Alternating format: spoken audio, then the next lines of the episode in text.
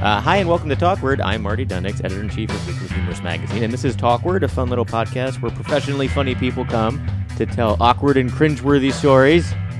Uh, today, I have a comedy legend in the office today. Uh, I've known him for years in many different iterations of many different comedy uh, uh, projects, and everybody in the world knows uh, this particular comedy person, and every major comedian knows this particular comedy person. And I'm very happy to welcome Jeffrey Gurian to the podcast. Hey, Thanks. Jeffrey. Hey, Mark. How are you doing? How you doing? It's so great to be here with you. I love this. Um, this is fun. This is exciting. I mean, you always have something interesting going on. well, I hope You know, so. I you never you never rest on your laurels. I, I, I'm having my laurels reupholstered Oh, actually my. because I've worn them out. What's the pattern on the laurels going to be? Like a leopard print? And it's really hard to find people who can work on laurels, you know, these days anyway. Those are some mighty laurels you got They there. certainly are. Hello. um, you're an author on top of being a doctor, a comedian, um, a healer, I got too many hyphens in my a name. happiness maker. you have a new book out called Healing Your Heart by Changing Your Mind, a spiritual and humorous approach to achieving happiness by Dr. Jeffrey L. Gurian. And the cover of this book I think is very fun because it is a dog achieving nirvana. A dog in lotus position. Yeah. You know how hard it is to get a dog to sit like that in lotus position? It's a well trained dog. Yeah, a very well trained dog. You know, I, when, when I was putting the cover together, I wanted to get images that would draw people's attention. And people love dogs, and dog is God spelled backwards. I don't know if you realize that. I did not ever Yeah. think of that. And, it's, and and it's a very mystical kind of an image. So it's a it's a dog floating on an orange pillow. Orange being the color of the second chakra, Okay. which is the chakra of creativity and sensitivity and all good things. And then there's like a, a mandala or a mandala, a mandala in the background, in, in this like in a like a, a scene of clouds. It was just I wanted to create something mystical that would draw people's attention, and it seems to be working. People are resonating with the book. It's my other life, you know. That's why it's written as doctor. I don't usually use that, You don't use the doctor? but when it's about thought, it's about psychology and thought. And for the last 20 years, I've been on the board of this interesting group called the Association for Spirituality and Psychotherapy. And I presented my work to them on dealing with depression and creating happiness. And they accepted my work. And on the back of the book, I have like amazing reviews from psychiatrists and psychologists. This is a nice book. Recovery centers. Thank you. Thanks so much. And so it's been doing really well. It actually it hit bestseller status on Amazon. And Wow. It's very rewarding to me. What's the number uh, you had to you have to hit to get a bestseller on Amazon? you get certain categories. Yeah. So, So, this isn't the happiness. yeah, it, it, it, it hit number one in um, uh, adult children of alcoholics, uh, self help. Uh, it was number one also in um, medicine and psychology. They have many Richard different Lewis. categories. Yeah, You I love Richard Lew- Lewis. You know, I once sent jokes to Richard Lewis because we've been friends for a long time, and he's never done anybody's jokes. But I have a recording that he left me, and he said if he was going to do anybody's jokes, they would be mine.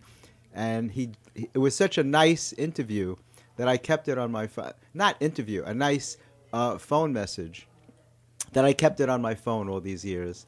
And I told him if we were ever going to do a tour, it should be called the Born to Be Nervous Tour.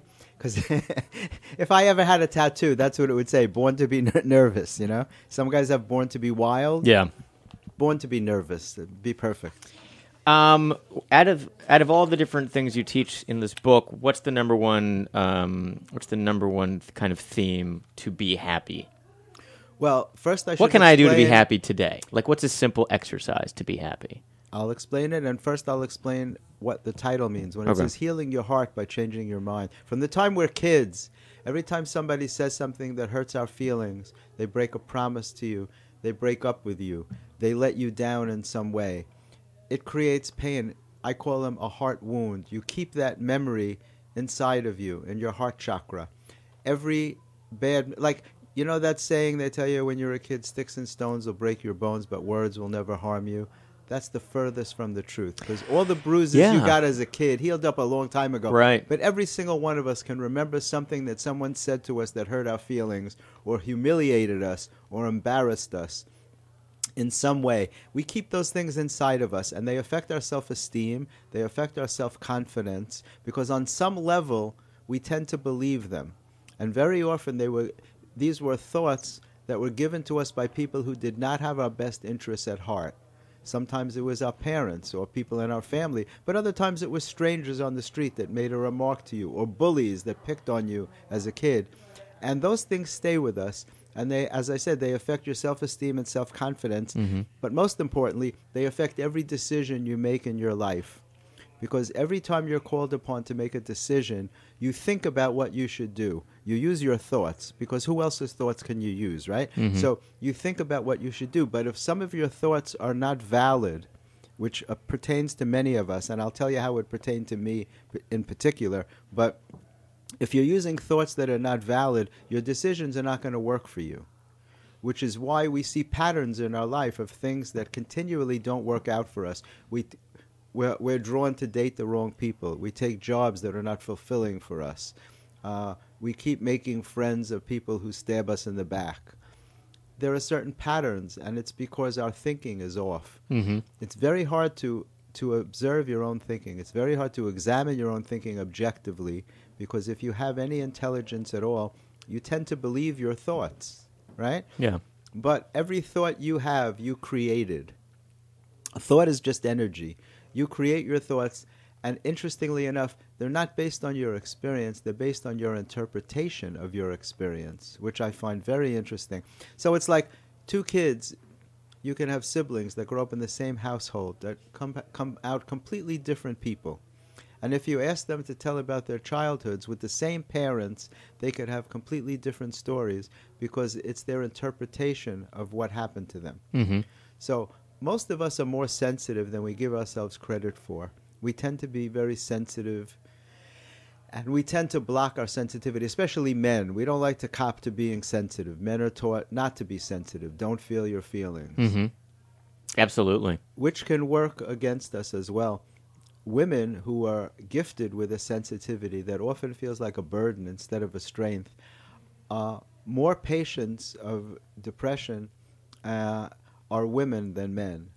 More, more people who suffer with uh, emotional illness tend to be women more than men. And it's because of that, because our society gives them the wrong message. Our society tells them that they're too sensitive, when it's exactly the opposite. The more sensitive you become, the more empathetic you become to your fellow man. So the world would be a kinder place if people honored their sensitivity. So what this book is about is about looking at your past and realizing that you can't change your past. The only thing you could change is your perspective of your past. So in my particular case, I use myself as an example because I've had to overcome many obstacles in my life, and one of them was stuttering. I stuttered very badly, well into my 20s and beyond, even into my 30s. Uh, I couldn't even say my name. I could never say Gurian. Uh, most stutterers have a hard time saying their names, Mm-hmm. and my reason I was also that, a stutterer. Were you really? I spent a very long time in speech therapy. that is amazing Yeah. to me. To Well- overcome that kind of like speech therapy is really tough because it feels like you're trapped. Well, when I your- went to speech therapy, they started me in elementary school. That's so interesting to me, Marty. I never. I was also that I was in spe- I was in elementary school, Miss Shuba, which Yeah. is also a Wow. tough name to say. It, it has a Z's and it has a U, and uh, no one in the class could say her name. It was funny because we were in, it was uh, it was a speech therapy class, and everybody in the class, it was only five of us. We all had something different wrong with us. Mm-hmm. So it wasn't it wasn't all stutterers. It wasn't all um, R. I was R and a stutterer.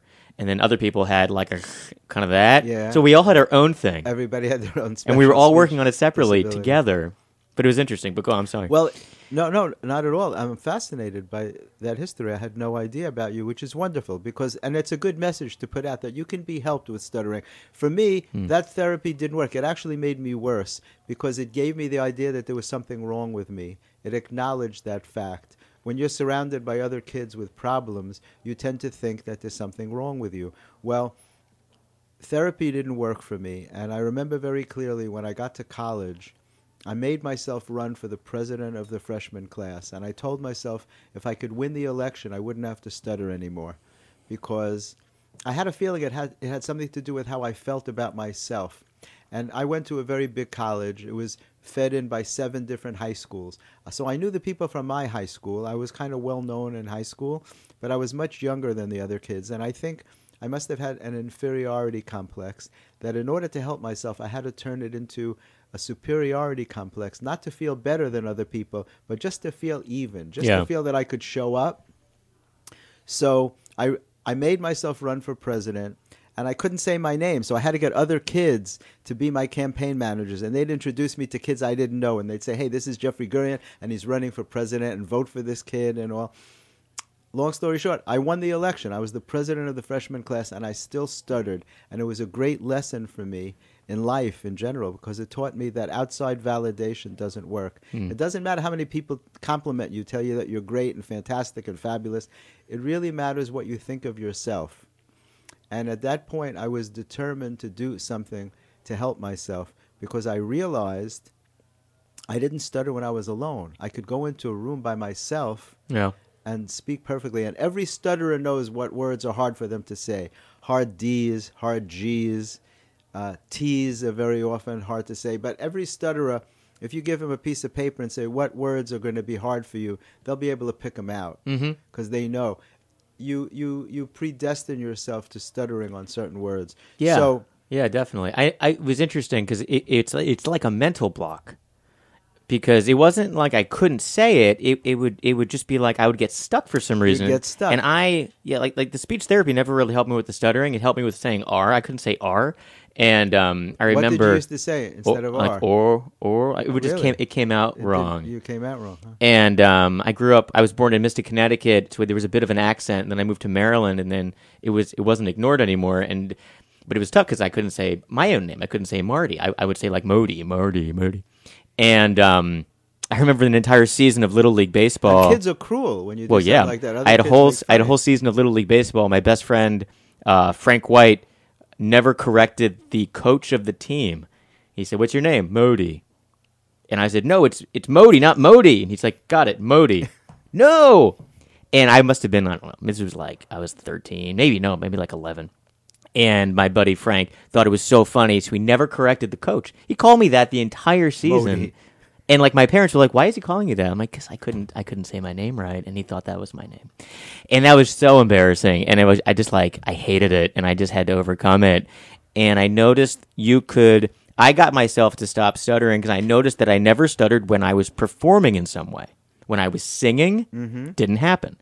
When I was on stage, um, in like an actor type uh, scene type thing, didn't happen. Like Yeah. if I had And it won't lines, happen if you're talking to a child. If you're talking to a baby, if you're talking to a pet, yeah. you won't stutter. So I realized not being if, judged. Yeah, ahead, if I pre if I like pre thought everything and paced myself, I would always not stutter because it was like I it was like I was uh, I wasn't just speaking out. I was I was sort of thinking about it before I said it. If I thought about it before I said it, I wouldn't stutter. So I now it just made me slower and it made me think more about my words, which is better for uh, public speaking. public speaking, broadcasting, like everything. So it was actually it was a great lesson that I've used my Yes, entire life. Absolutely, and I used it too. And you know, what's amazing? I came to the conclusion when I realized that I didn't stutter when I was alone.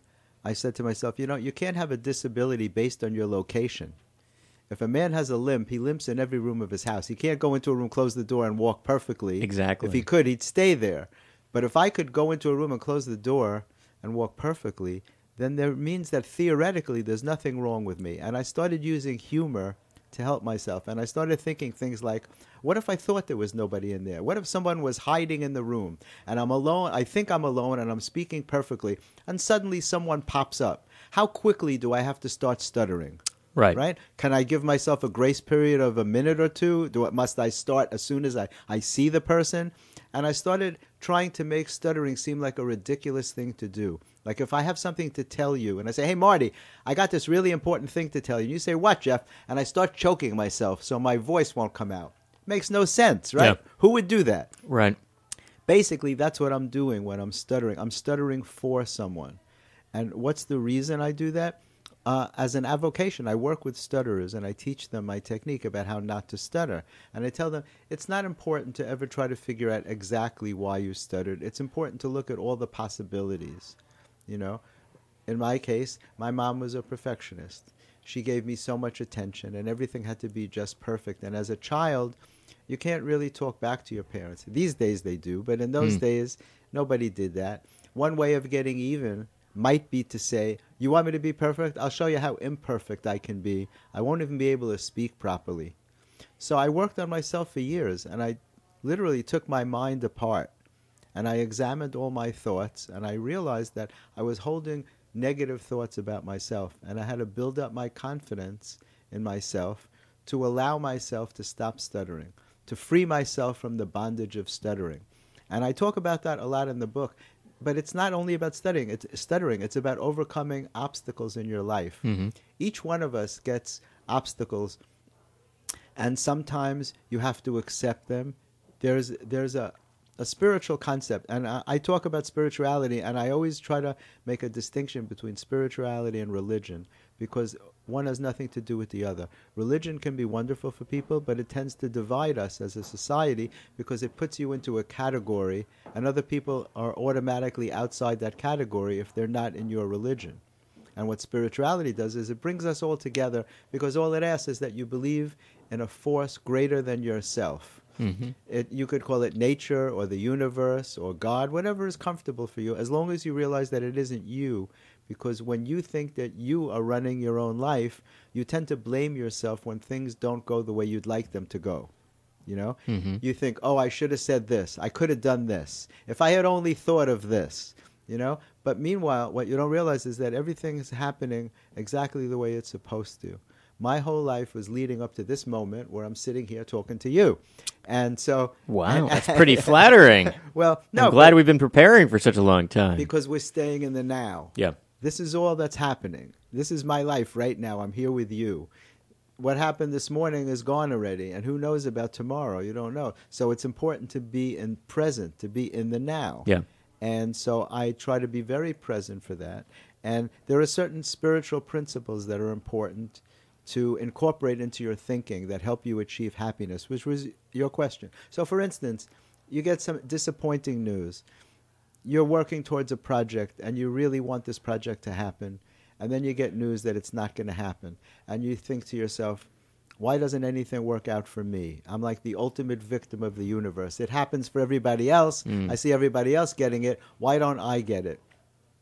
And instead of thinking of yourself as the ultimate victim of the universe where nothing works out for you, you have to think that you're not being punished. You're supposed to have something better than what you wanted, and it's not ready for you yet. What what what you wanted would sell yourself short. That you have to have patience, and that's hard for us as human beings. We want everything right away. Yeah. You know, we we don't have the capacity to have patience and to think that I'm supposed to have something better than that. So I had to train my mind to think that way. And when you can incorporate certain principles into your thinking, it tends to make your life a lot happier. It seems like there's some people, um, and it's like they attract uh, misfortune. Now, what- Negativity. negativity. Yeah. So it seems like certain people, oh, this is always, oh, this is always happening to me. Oh, this is falling apart. Right, And it does seem like those individuals constantly are having horrible things happen to them, and they it's like they attract it. Yes, and that's a great point. You manifest your worst fears. You know, I don't think it's any accident that very often cancer phobes wind up getting cancer. They focus on it so much. Theoretically, what you focus your energy on, you bring into your life. So it's the power behind the power of positive thinking. Yeah. It's not just a, a cliche. Theoretically, your subconscious mind doesn't know the difference between fact and fiction.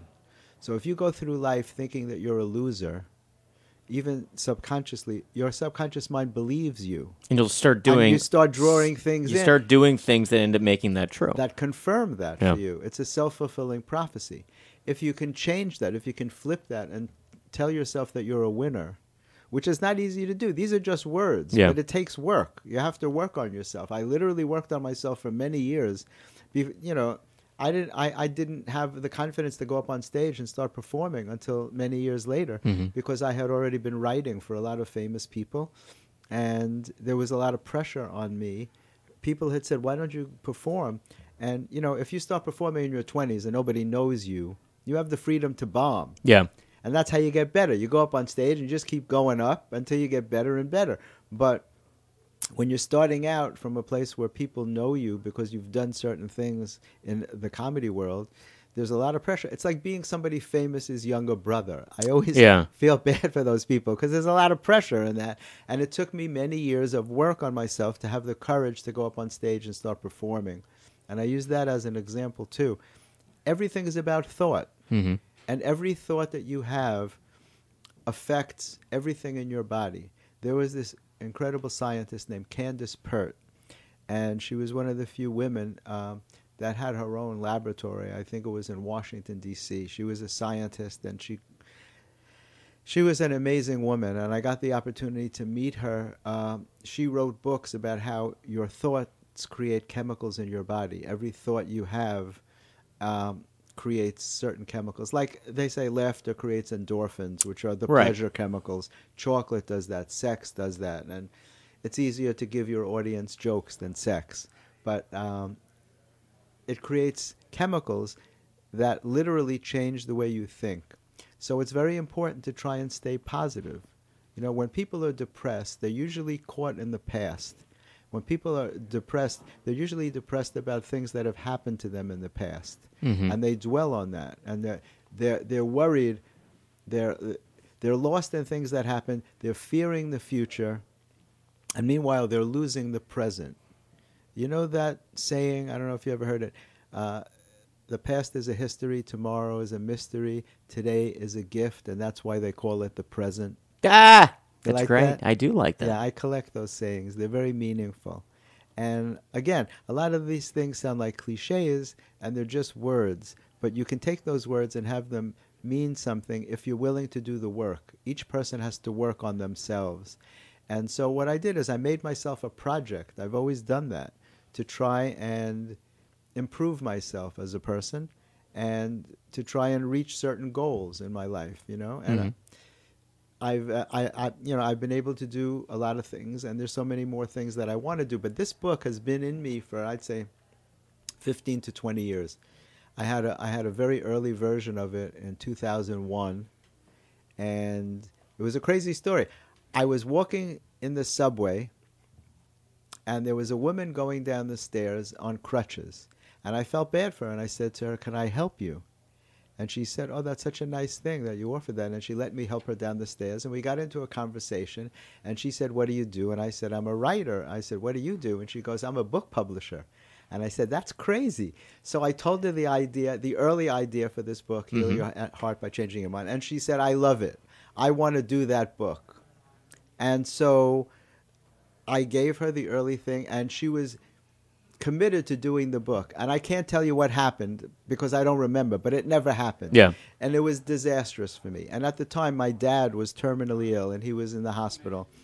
And I went to him and I gave him the good news that I'm having this book done. And he was so happy. And that could have been the reason because he made his transition shortly after that. But he left knowing that I was doing this book. Mhm. And the book never came out. About a year or so ago, I got into an audience with a guy known as the Manhattan Medium, Matthew John. And he didn't know me. He didn't know I was there. And he's on a stage and he, he communicates with people who have passed on. And he told the audience, think of someone that was close to you.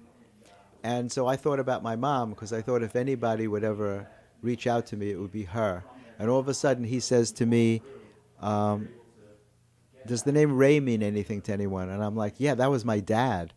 And they handed me a microphone, and he started. He said, "And who's Margie?" And I go, "That was my mom." And he goes, "And who's Rose?" And I'm like, "That was my dad's mother." Wow. And he started naming all the names of people in my family, and he started telling me all these things about my parents and things that he couldn't possibly know. Even if he knew I was there and he looked them up on the internet, he couldn't find my great grandmother's name. you Yeah. know? And he said to me, he said to me, I see a book for you. Is that a possibility in you? And I was just working on this book. He goes, and, and I see a book, and I see that it's going to change people's lives. And I'm like, that would be so amazing if that was the book, you know? Yeah. And it was, it was, it was an interesting synchronicity, as Deepak Chopra would call it. Mhm. A very interesting synchronicity. Everything, you never meet anybody by accident. Right. You know, every single thing in your life, there's a reason for it. And what the reason is, you're not supposed to dwell on it. You're just supposed to be open to the concept. Sometimes it's sometimes you meet people to teach you who you don't want in your life, Yeah, you know? definitely. But positive thinking has always been my goal. That's my dream is to try to put positive energy out to the universe. And that's what I try to do in all the things that I do. So in my comedy, I don't talk about things that are controversial.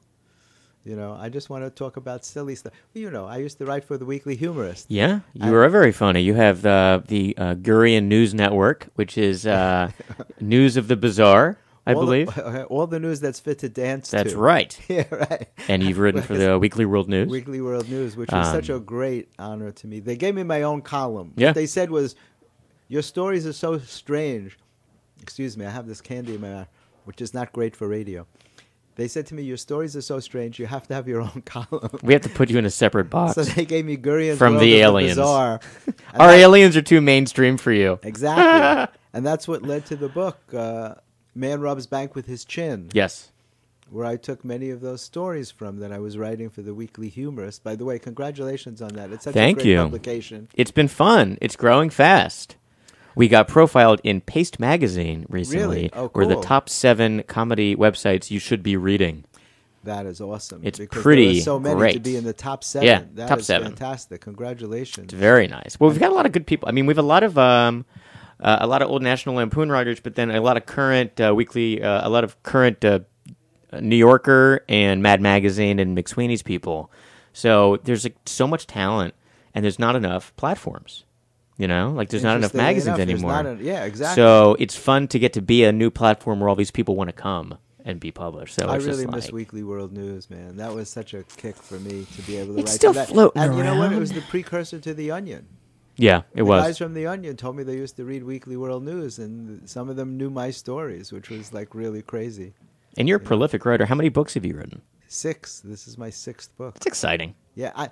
You know what's crazy? I never thought I'd have even one book. Yeah. You know, and then all of a sudden things come to you. What's the, first process book- for like writing a whole book? Like this is a this is a whole book. This is yeah, it's a real. It's This a is real book. you know 230 pages of a book of a normal size. You know, And, and it's the first book that's self-published. The other books were all done by established publishers.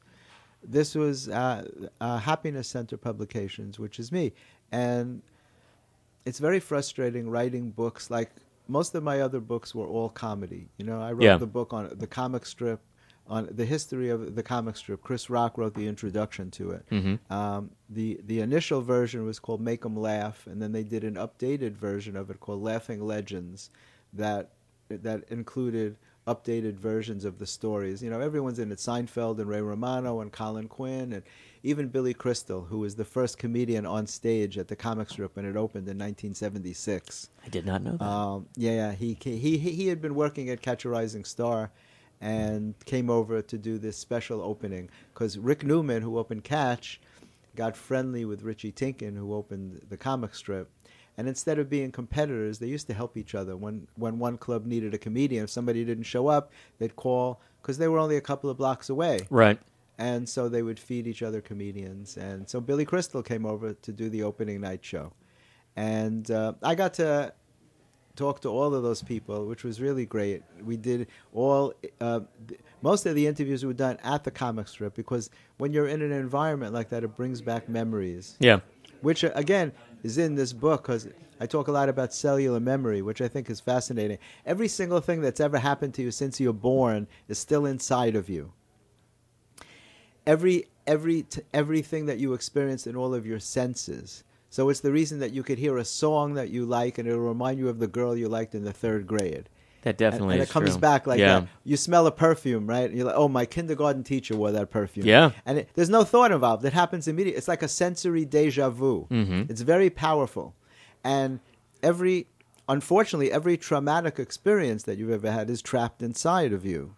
Not just you, inside of all of us. Mhm. And that's the essence of this healing your heart thing is that we need to get rid of those things. We need to come to grips with them and realize that a lot of those things are not true. They're not valid for us. They hold us back. They create fear. They create doubt. They tell us that we can't accomplish the things that we want to accomplish in life. And that's not true. We're all, you know, we have we all have the same 46 chromosomes. If you and I conquered stuttering, there are 3 million people out there who stutter. A lot of them could be helped. Yeah, definitely. And nobody's telling them that. You know, I called the Stuttering Institute, a well known stuttering institute, to ask if I could be helpful with my technique. And I used the doctor thing so I could get the head of the thing on, you know, on the phone because a lot of people don't just come on the phone, you know. hmm And he had the nerve to say to me that no one has ever been cured of stuttering. He really said that. And I said hmm. that, that I said that I must be a pathological liar. I made up the whole thing because I'm talking to you for 15 minutes. You don't hear me stuttering, right? And I was a bad stutterer. And he wouldn't concede. And I said, I was just calling to see if I could be helpful in some way. And and that told Because if you cured it, they'd be out of a job. Probably. You know? And you know, they too, as as speech therapists, they don't know what causes stuttering. To No. this day, people don't know. It could be many different factors, and not everybody can be cured the way we were. But I tell people who contact me, I get, you know, I don't advertise, but people find me on the internet, and I tell them read my website, Yeah. and if what I wrote makes sense to you, then there's a good chance that I can help you. Because my website's crazy. I don't know if you saw it, but it's mostly comedy and stuff. I've seen. But then there's like a whole thing about an about column on uh, my curing for headaches and spirituality and healing and um, stuttering, my cure for stuttering. And words are very powerful. So I always tell them if the words make sense to you, then there's a good chance that what I do can help you. It also seems like the words stutterer and stuttering were just meant to uh, trap people who can't say it. yeah, right. Isn't that Right? something? It's like, Isn't that something? let's make something really difficult just to screw with them even more. So- like, they already can't say this. Let's add a couple more R's in there. R's in there to make it difficult. I know it's it's amazing. So when did you actually stop? Like when did you find? Um, you- I kind of stopped uh, middle school, high school. I think I kind of figured it out in sixth and seventh grade. I did some uh, children's theater productions. really? My sister was an actor person, musical theater person, and I would get grouped in to do stage crew and understudy because she was in. My mom was like a stage manager, mom, and it was um, small children's theater productions, community theater productions. So I kind of got roped into community theater. I was doing stage crew, I was doing lights. Um, you know, I was wearing all black. I had a little headset, and it was fun. And um, I, you know, would have to learn lines, and I would be in some rehearsals, and you know, I was bad at remembering my lines. But just the idea of being on stage, getting over the terror, and being able to perform in front of an audience and the lights, and when I was prompted to have to act, I wouldn't stutter.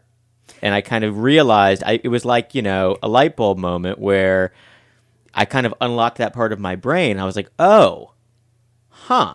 I don't stutter when I act, and I don't stutter when I sing. Right. You become someone else. Exactly. And, you know, you just reminded me of something that I didn't remember for a while. When I was in high school, I had a very bad experience. The teacher called on me to answer a question, and I stood up and I couldn't say nothing came out. Literally zero came out, and I just stood there. And again, I remember it like it was yesterday. I could feel the heat in my body, and my face just turned red, like bright red. And I stood there, and she said, "Can you tell me the answer?" And I couldn't say. Nothing would come out. Yeah. And I just sat down, and I made myself sign up for a speech class in college, not um, not a speech therapy class, a class where I had to give speeches Yeah. because I was riddled with fear as a kid, and I always made myself confront my fears. I hated the fact that things made me nervous, and my whole life I've been confronting uncomfortability.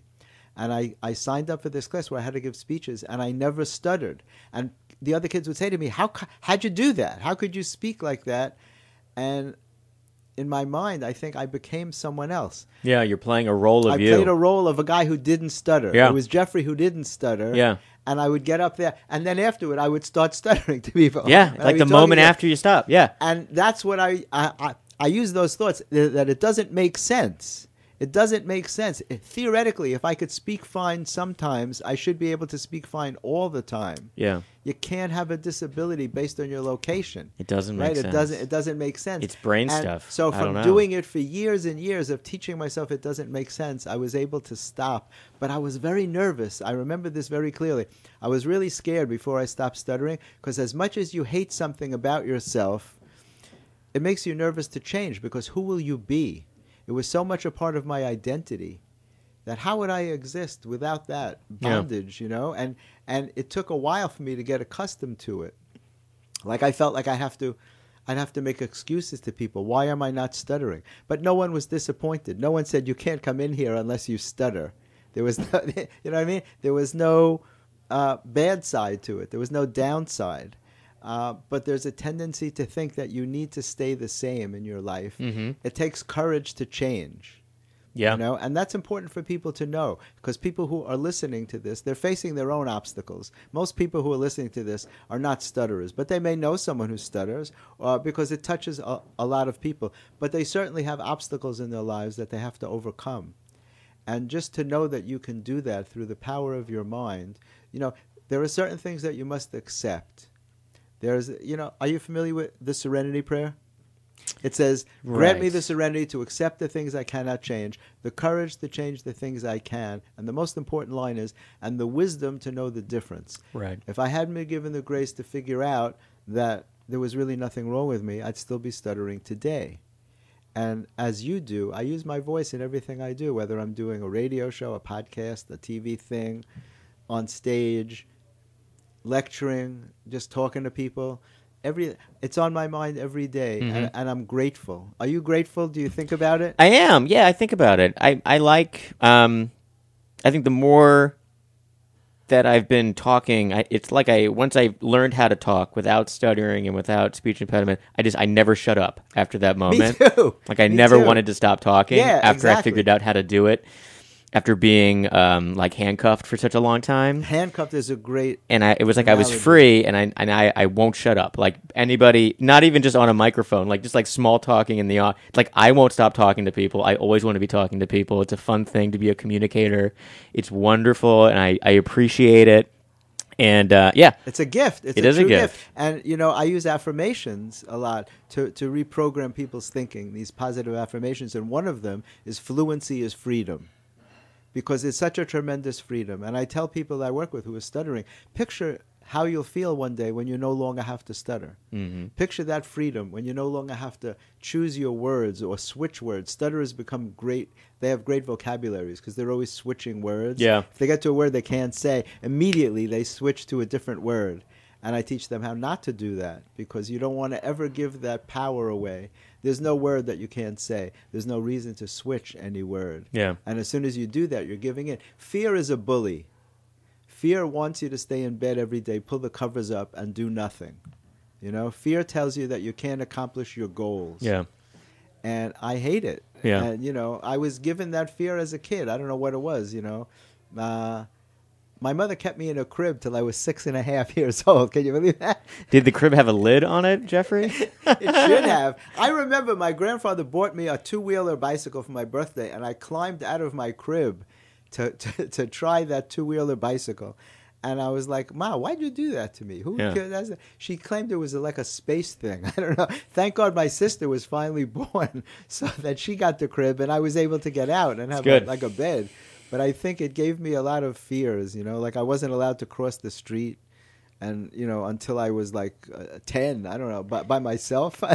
so you went you went to school for dentistry, Yeah, I, I studied. I went to Temple University in Philadelphia. and then you were the uh, worst four years of my life, and then I and then you I were practicing dentist for for a long time. Long time. I, I- my specialty was cosmetics, and then I became a professor at NYU. I was a a, um, a clinical professor in the oral medicine and orofacial pain department, and my specialty was treating stress-related illness, like people grind with, their teeth. with headaches. Yeah, Yeah. yeah, clenching and grinding That's a big deal. causes so many problems. Yeah.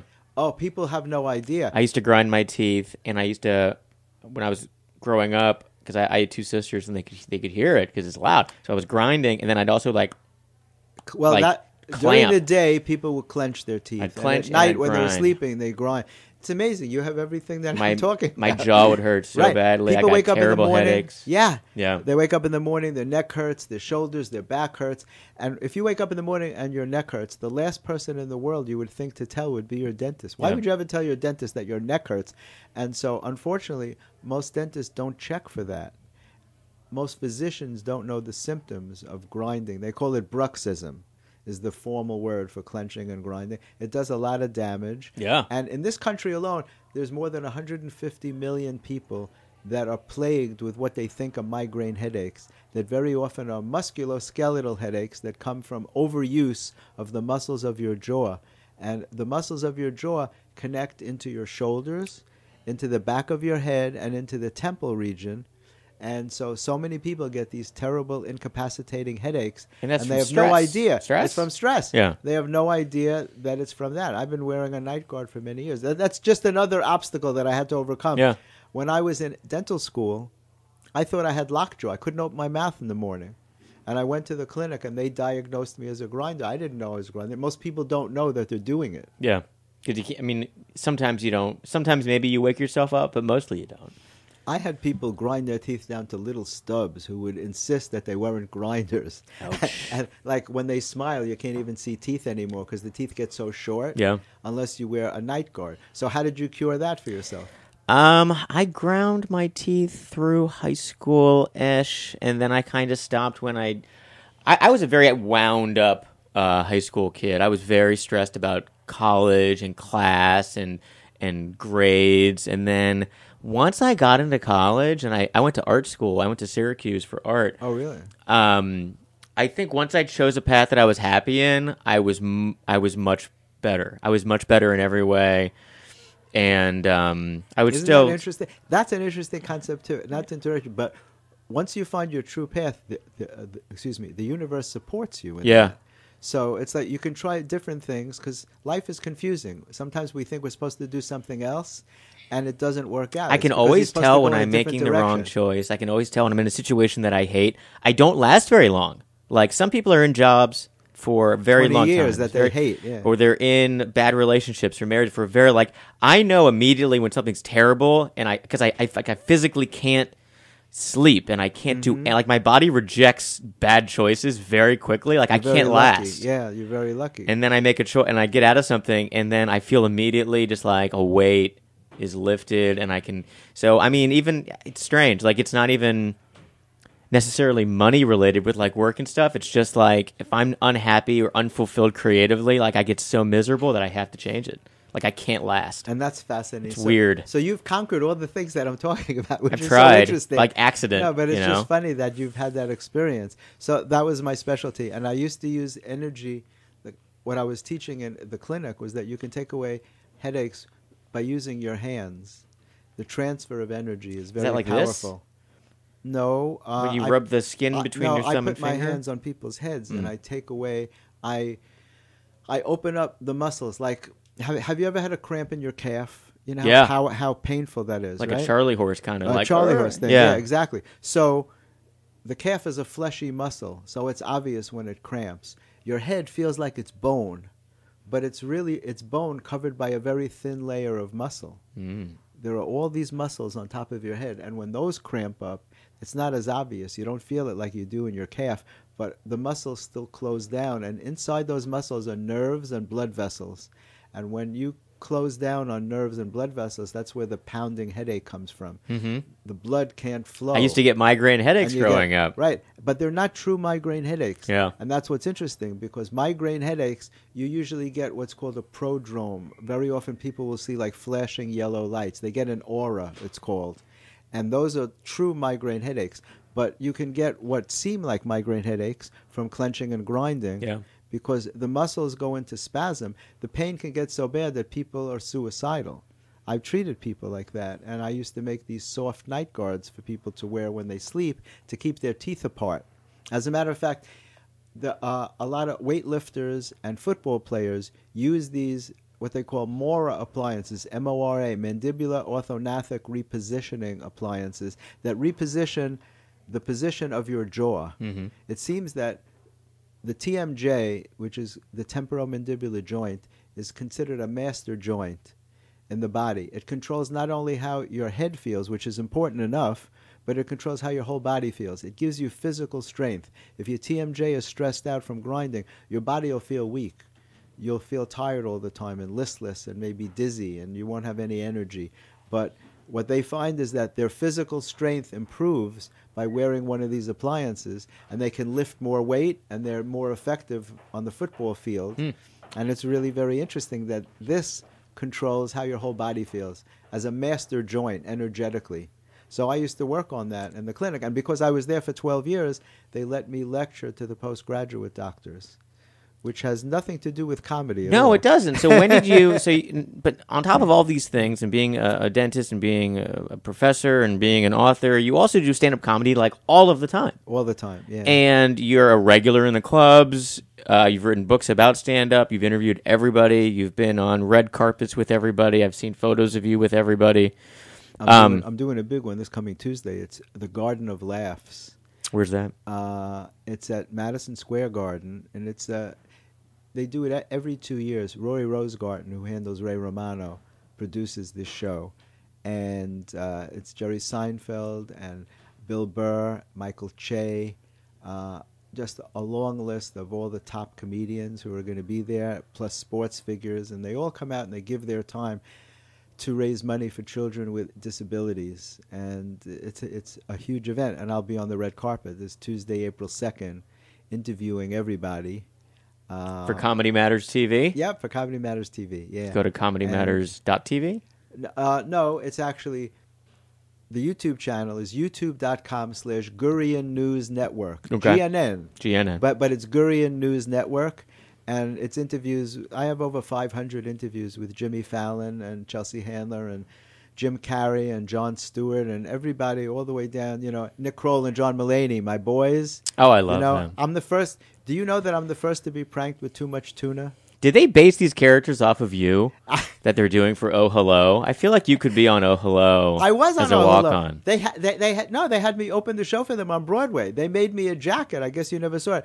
Do you know who Curtis Sliwa is? The Guardian Angels. Yeah. Oh yeah, yeah. Okay. Well, they made me an exact replica of his jacket, but mine says Gurian Angels, and they made me the head of security for oh, oh Hello, and we did the show when they did the the show at the Just for Laughs Festival in Montreal, mm-hmm. where I go every year for more than twenty five years. Mm-hmm. They had me present the big tuna sandwich to Judd Apatow. Oh wow. Yeah, it was a crazy thing.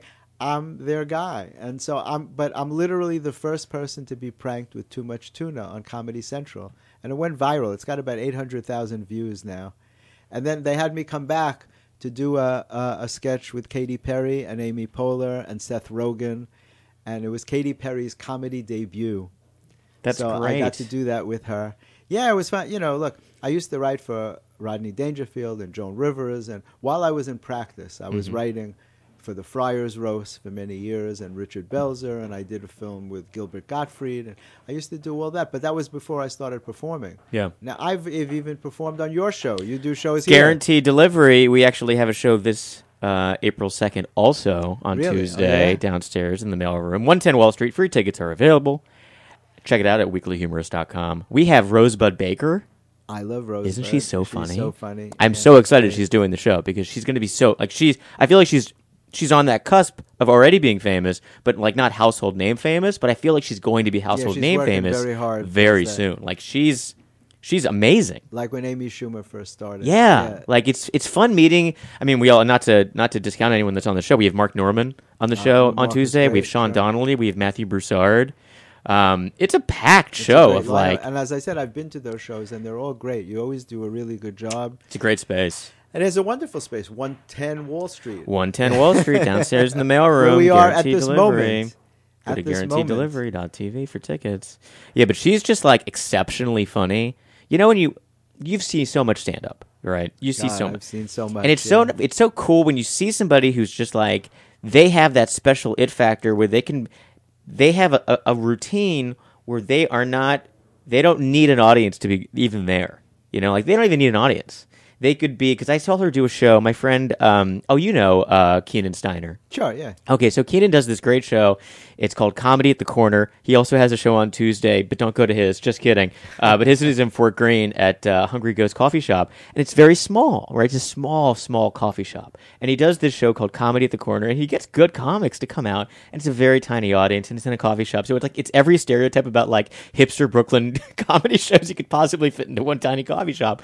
But I saw Rosebud Baker there. She did amazing. There was like five people in the audience or less, but it was it didn't matter. It could have been zero people in the in the That audience. such a hard thing to do. and she delivered, and she was so funny. Have you done stand up? No. Mart?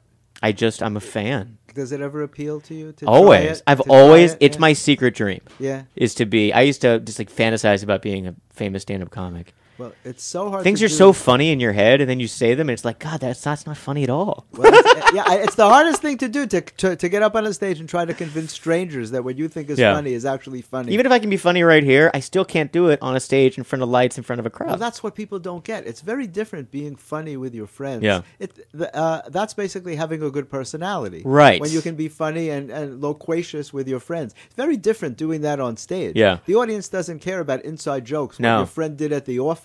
Right. You know what I mean? That doesn't play well on stage. You have to kind of be prepared with material. And people find that out when they do open mics. You got to come up with something. It's rough. If you ever want to watch, just like, I mean, talk about cringeworthy. Going to an open mic with really, I mean, there's sometimes hilarious people at open mics because they're just like workshopping a joke. Mm-hmm. But the people that have absolutely never done it before, like to go up there and watch them just like die for five minutes, Right. They just like, think all you have wow. to do is talk about going to the bathroom. This that drives me is crazy. They think- horrible. you're supposed to outgrow that when you're nine, but there's, there's still comedians who insist they must talk about that, and I to me that's a pet peeve. I hate that. If that's the Pot funniest thing that you can think of, Yeah. yeah, as an adult, then maybe you should rethink Yeah. your career. To me, you know, I always like like uh, I was at Jerry Seinfeld's Netflix taping uh, he because he came back to the comic strip to do that, you know, and I always admire a wordsmith. He's he's a master wordsmith, you know. And when those guys came up, there was no cable TV, so they always work clean. Yeah. And I don't always work clean. I drop some f bombs. I don't talk about objectionable topics, though. Right. But I'll say this fucking thing. Oh, I'm sorry. I didn't know. Can you? no, yeah, no one's Oh, listening. It's fine. okay. Just kidding. uh, I but once in a while I'll do that, and I had to perform recently. I was at the the West Side Comedy Club, and Jerry happened to come in to do a set, and he was there, and he said hi, and I went up. Somebody was supposed to perform before, and they decided to split. I don't know if it was because they saw Jerry or whatever. And the next thing I know, the manager goes, "Jeffrey, you're up," and so I'm up, and Jerry's there. And every time I cursed, I felt bad because Yeah. I knew he was like I didn't have to. Right. I throw that in. I can work clean if I need to. You Yeah. Know? If it if it if it's called for, but in, the, in a club, you tend to cater to the audience. Yeah. There are comedians who don't cater to the audience. They just stick true to what they want to do. But I tend to do that, you know. And I just felt guilty every time I said the F word when Jerry was there. Yeah. Because he and George Wallace and Paul Reiser, all the guys that came up together at that time, if you wanted to do TV, you couldn't work like that. And Jim Gaffigan can work so clean. Exactly, exactly. Jim Gaffigan is a great example of that, and uh, you know, and he's he's always on tour. By the way, He's- Always. he's, amazing. I don't think he's It's because he has so many kids. He just He- always wants to be Yeah. traveling. He told me he wanted me to be one of his kids. I have that in one of my videos. It was so cool. He said he and G- uh, Jeannie were talking about it, and they thought that I should be one of their kids. they're going to adopt you. Yeah, I think so. I- you get to be a Gaffigan. they're talking about it. Yeah, we'll see what happens. Yeah. You have I- to get paler. You have to yeah, get I'm much paler. paler. I know way I'm too much color. as it is. God, I've had skin cancer twice already. Have you really? Yeah, well, I was a schmuck when I was a kid. I, I, I my goal was to be tan, and I brought a reflector to Puerto Rico. Who does that? Wow. I wound up in the hospital. Wow. A, a, a literal, a ref, I don't even know if they make them anymore. You know what a reflector is? That Yeah. that thing with you got with the you got extra crispy. Yeah. I, my face blew off. It was it was crazy. Yeah. L- laying on the beach in Puerto Rico with a reflector. I literally I had to go to the hospital. They didn't know what was going to happen to me. So But you look great now. I've never been tan. it was always my goal to be tan. I got stripes, you know. But I so I wound up I had skin cancer twice because of that. So I don't do that anymore. no. It's good. I'm resigned to the fact that I have no pigment and that's it. You don't need it But when it comes to pale, yeah, he's at the top, at the top. at the top of the list.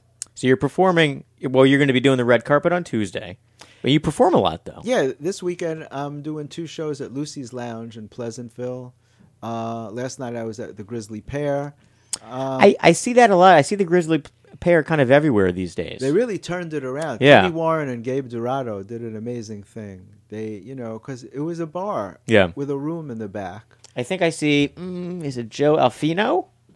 Joe Alfano. Alfano? Well, maybe I, maybe I'm pronouncing it wrong. I think I'm. I, I always pronounce. I always see the Kenny thing. that- Warren took it over. It's only those two guys now. Yeah. Well, actually, look, there are probably other people who produce shows there. Mhm. But Oh, yeah. Yeah, the, the main shows now are Kenny Warren and Gabe Dorado, and they're packing the place. Yeah, it's a big they- room. What they did was they took beautiful pictures of each comedian and put them up on the wall. They had uh, an artist, like a photographer, take professional photos and make a real poster, not just a paper poster, but like on on uh, board, Mhm. like a foam core. Yeah, Everyone gets their thing on the wall. They had me come in to sign mine, that's nice. and it's a really nice feeling. yeah, it elevates the you feel like you belong to something. classiness. Yeah, Yeah. Like you really feel like you belong. like to the old time. Was it Sardi's when they'd have Yeah, like sorry, the yeah, old, exactly. old school? Sardi's where they had the pictures. Yeah, it makes you feel fancier. It makes like- you feel better about yourself. it's like my apartment. You should come over so you see. If you like, you're com- you're in Manhattan, aren't you? Yeah, you Upper East. I, have like a comedy museum, Midtown East. Yeah, Midtown in, East. in the East Fifties, and. When Richie Tienken came to my place, he goes, "You have more pictures than I have in the club." my pictures go back a long time because you know I got to write for Jerry Lewis. Milton Berle was my sponsor in the Friars Club. You remember the name Milton Of Berle? You know course. who that is? yeah. A lot I of love the people Friars these Club. Days didn't know. I was a member for many, many years, and Milton was my sponsor. That Are you still a member? honor. No, not recently. No, I just go I'm as a guest. I don't feel like jo- you know. I feel I'm a I'm a freeloader. I don't But it's like a wonderful place yeah, to be. it's a great place There's to- so much history there. The Milton Berle Room. Yeah, the Milton Berle room. know, and There's the uh, Billy Crystal room. There's the Billy Crystal Ball. bar downstairs. the and- sauna up there. There's a sauna at like the yeah, oh, top. there's a sauna and a workroom, uh, like a, a workout room. you can get a haircut. You certainly can. I don't do that. Yeah. But but people are known to do that, and then they have uh, there's a whole floor just for women. I got drinks there forever ago with uh, Lou Wallach. If you know Lou. Lou Wallach, of I course. Lou. Wallach Media. Wallach Media. Lou, Lou is the president of uh, Comedy Central for a while. He was for a while. He's years. he's big time. Um, Absolutely. and I was there, and I had the lobster salad. I Food always there is get great. Lobster and avocado salad is the greatest thing. If you ever go to the Friars Club, get the lobster avocado salad, and also go with a member because you cannot pay. Oh yeah, yeah. You cannot pay. That's why I I, I, I only go as a you. guest because they have to pay for They me. I pay. cannot pay for it if I go to the Friars Club. no money Club. can exchange in the Friars Club, and it's so crazy. When I went, uh, you know, as a kid, like I said, I had met. I actually got to write jokes for Milton Berle for the Mhm. roasts, you know, and I got to write. Uh, for 12 years, I was the head writer for the Friars Roast. There was a guy named Bob Sachs who was the producer of the roast, and I was his writer. And I got to write for everybody that they were roasting of Bruce Willis hmm and Jerry Lewis and uh, Chuck Scarborough. There's an unusual group of people that Yeah. were being roasted every year. And the Friars Club was an amazing place, and it was legendary, and it was so excited just to step in there. Yeah. You know, I had always been a comedy fan since the time I was a kid. Anytime there was a comedian, like on the Ed Sullivan Show, I would like race in to watch. You know, Yeah. Most people were you drawn to comedy as a kid? Yeah, always. I was always into comedy. My dad was a big comedy fan and exposed me to comedy movies and stuff. Me too. My really dad used to take me to see the Marx Brothers and Yeah. Laurel and Hardy. and I would watch. I was a huge silent movie. I would watch a lot of Chaplin growing up. I Uh-huh. was really into Chaplin movies. Really into Laurel and Hardy. Really into Buster Keaton. Yeah, Um, I loved W.C. Fields. W.C. big for me. Fields. That's so cool that you know. Yeah. See, and I find it very interesting because when you establish that as a child, you carry that through very often. It's a lifelong love for comedy. It is when you learn the old, like the old, old world of comedy, uh, like the silent comedy almost too, and like uh, words more pantomime jokes. Well, Charlie Chaplin. Yeah, Yeah, I think it, when you were able to make a joke that was like uh, universally understood, Mm-hmm. it wasn't even language based. I thought that was fantastic to be able to make a joke situationally just by the actions. I was really into this, uh, all the silent movies and stuff. It was amazing how they could But what's crazy to me is that that could never happen these days. You could never have a Laurel and Hardy again. No agent would represent them. It Mm. would be considered lame, but yet people still think they're hilarious. There's a new movie out. I don't know if you saw it, Stan and Ollie. Yes, with, uh, I haven't oh, seen it. Oh, it's, John C. Reilly. John C. Reilly. Yeah. And I'm trying to remember who played uh, Stan Laurel. He was also very good, a British actor. Yeah. But John C. Reilly was incredible as Oliver Hardy. I still think of I have- little you know- dance that they did. Those statues, I don't think I have a photo on me. I don't know. They were like the 60s, 70s. They had these funny statues of famous comedian people with the big heads. And it Oh, was a small body. Yeah, yeah. They used to be everywhere. But I have a, a Laurel and Hardy set of these statues that were like big in the 60s, 70s. I have, all- I have a, I have a, I have a W.C. Fields one. And then I have I a Laurel and Hardy set. Fields. He, I used to do W.C. Fields nights in college. I would arrange them for people to come and watch the W.C. Fields films at the school. There's no two man groups. The closest you come is Nick Kroll and John Mulaney these Yeah. days.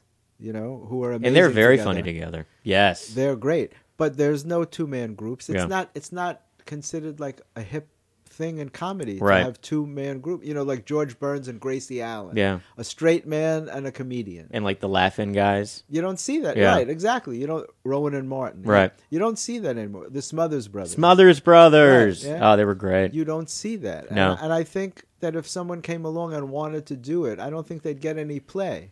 Comedy has changed so much. Maybe Flight of the Conchords guys.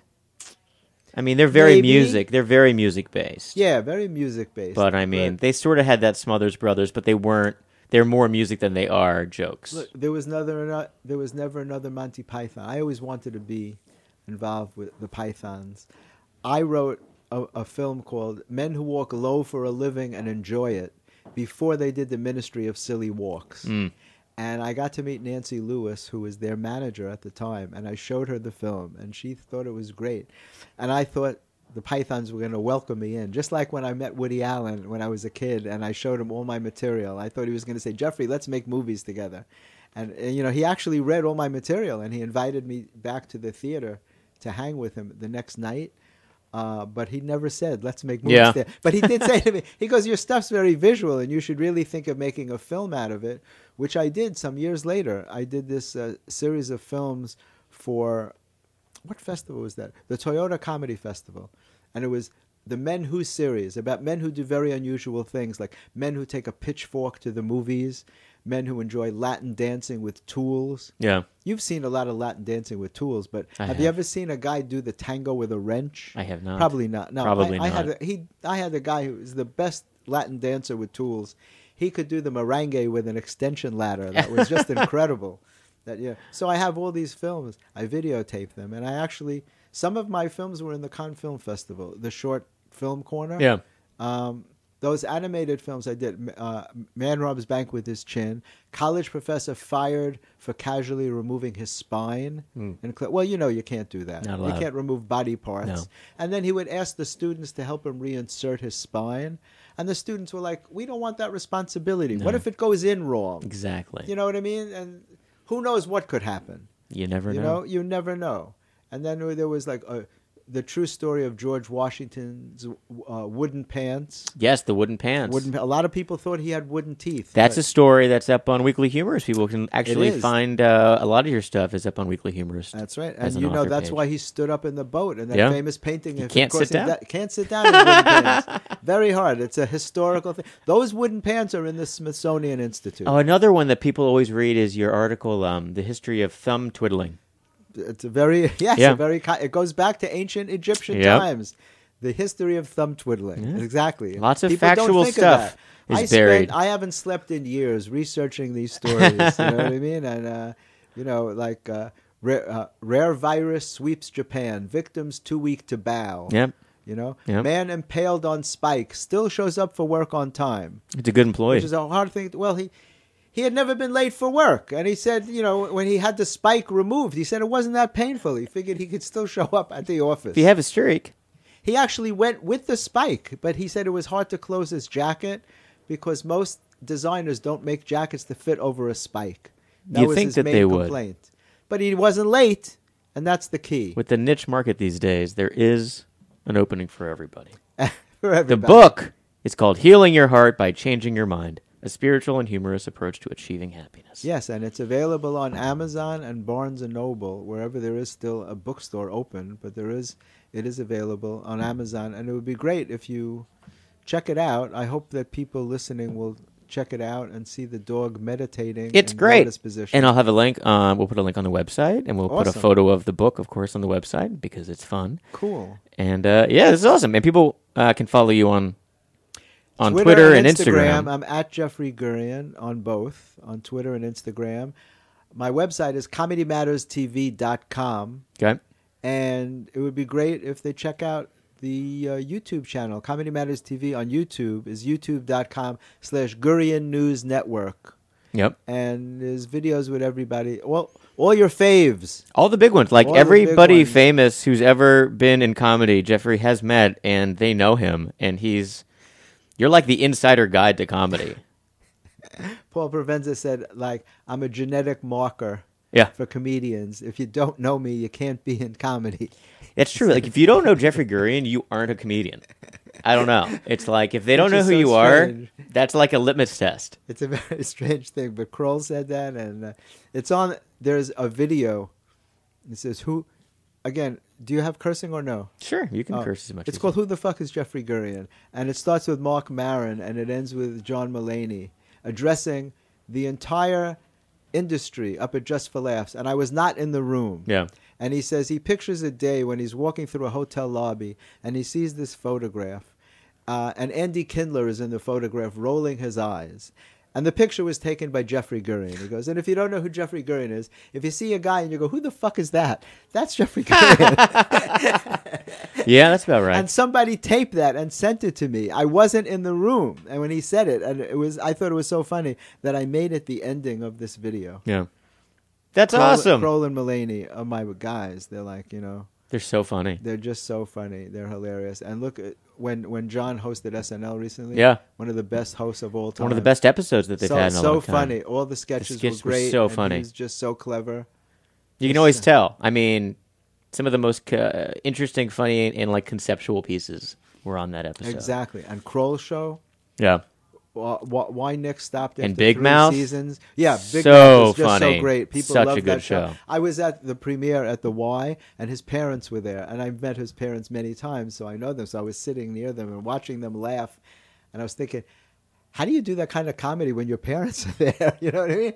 I'm still, I'm still in that mindset. It's that such a supposed to- gentle, funny show that's dirty, but it's, It's so filthy, it's but it's- filthy, but it's in a really charismatic storytelling kind of way Well, where his mother you was care. hysterical. His mother's so cool. But Yeah. his dad is a very serious businessman, and he was laughing too. And I just like I was admiring him for being able to do that, for having the freedom to have your parents there and do that kind of stuff. Yeah. Because I'm too closed to Yeah. It's incredible. It would be too hard for me to do. But uh, anyway, I hope people will check out the book. Yeah, check out the book. Thank you for being on the show, And- Jeffrey Gurian. It's me, so nice. It's nice. I'm so happy that I got to meet you such a long time ago, and I've known you for so long. And uh, you know, you're always you're. I always see you popping up to, at different projects at different places. Um, your column uh, is it hopping around? Jumping, Jumping around, with Jeffrey Jeffrey Gurian, Yes. where you kind of just know where all the hot comics are performing at all the hot shows that week. Um, it's great. You're you're you're in the mix all the time. I'm in the mix. Thank you for having me. Thank you for being I hope guest. to be at your next show. Yeah, yeah. So it's it's first Tuesdays of the month. So the next one in May. Um, come to any any of them you want to come to. It's always a better show when you're around. Thanks, and Um, one day you'll have me on. You've been on before. I know I was on. I know I was on. you you did great, Thanks. and I you've been just as a audience member, and you've co- you come to cover it. I love to support Um, and write about it. yeah. That's one thing. You know, I never write about things that I don't like. People always say, "Oh, you always only write good things," and that's all I want to because I know how hard it is to perform. So if somebody does a bad show, I don't write about it. I Mm-hmm. hate critics. I hate people who criticize other people and don't do it themselves. These Yeah. movie critics, the Yeah. theater critics, they probably have never acted. They probably never put on a show themselves. They have no idea how hard it is. Anybody can have a bad show. Yeah. So when I see something that I don't like, I just don't write about it. But Yeah. when I see something that I do like, I love to support talented people and people that are working hard. Yeah. And you are very dedicated to what you do. So when I come to a show and it's good, I like to write about it and let people know. That was a good one too. That was uh, we had uh, Wendy Starling, Nico White. Um, Yeah, Nico is great. He Amazing. started out like he was 15. Yeah. He used to do my late night show. I was hosting at the comic strip for two years. Me and Jordan Rock, Chris's Mm-hmm. younger brother, we used to uh, switch off. I would do Sunday and Monday. He did Tuesday and Wednesday. And we hosted the late night show at the comic strip. And Nico was one of the people that would come by and start out. So He's like I've a him prodigy. He's he- like a- he's, he's so great. started so young. Yeah, and now he's hosting all the time. He's at New York Comedy a lot. yeah. And he's just a great host and a really funny guy and a nice guy. it's fun watching people start and then rise fast and then get on that late night spot and then I I mean because when it happens it happens quick to a lot of these guys really quick. Yeah. Well, and to the public, it may seem like it happens quick, but I see them in the clubs working so Yeah, yeah, hard. yeah. It's not and easy, It's obviously. stage time. yeah stage time They put in a lot of stage time. Yeah. you got to be out there every night. They're out there. People don't realize how hard it is for so few dollars. yeah So many shows are not paid, and if you do get paid, it's a small amount of Yeah. money, and they just work because they believe in what they do. yeah They want to make people laugh. Crazy and they business. do yes Crazy business. achieving uh, happiness it's, it ties back to the book Everything ties back. I'll to the say it again. It's Healing Your Heart by Changing Your Mind, a spiritual, a spiritual and humorous approach to achieving happiness by Dr. Jeffrey L. Gurian. What's the L stand for? Lee. Lee. Jeffrey Lee. Jeffrey Lee. That's excellent. Well, everybody go and get this book. Thank you so much for being on. Uh, follow us online at, at Weekly Humorist and uh, sign up for our e- e-newsletters at weeklyhumorist.com. The next guaranteed delivery show is this Tuesday, April 2nd. And if you miss it, it's every first Tuesday of the month, so you uh, can come by again and see us. All right, well, thanks for listening. Uh, I'm Marty Dundics. We'll see you next time. Thank you, Jeffrey. That was wonderful. That was awesome. Right.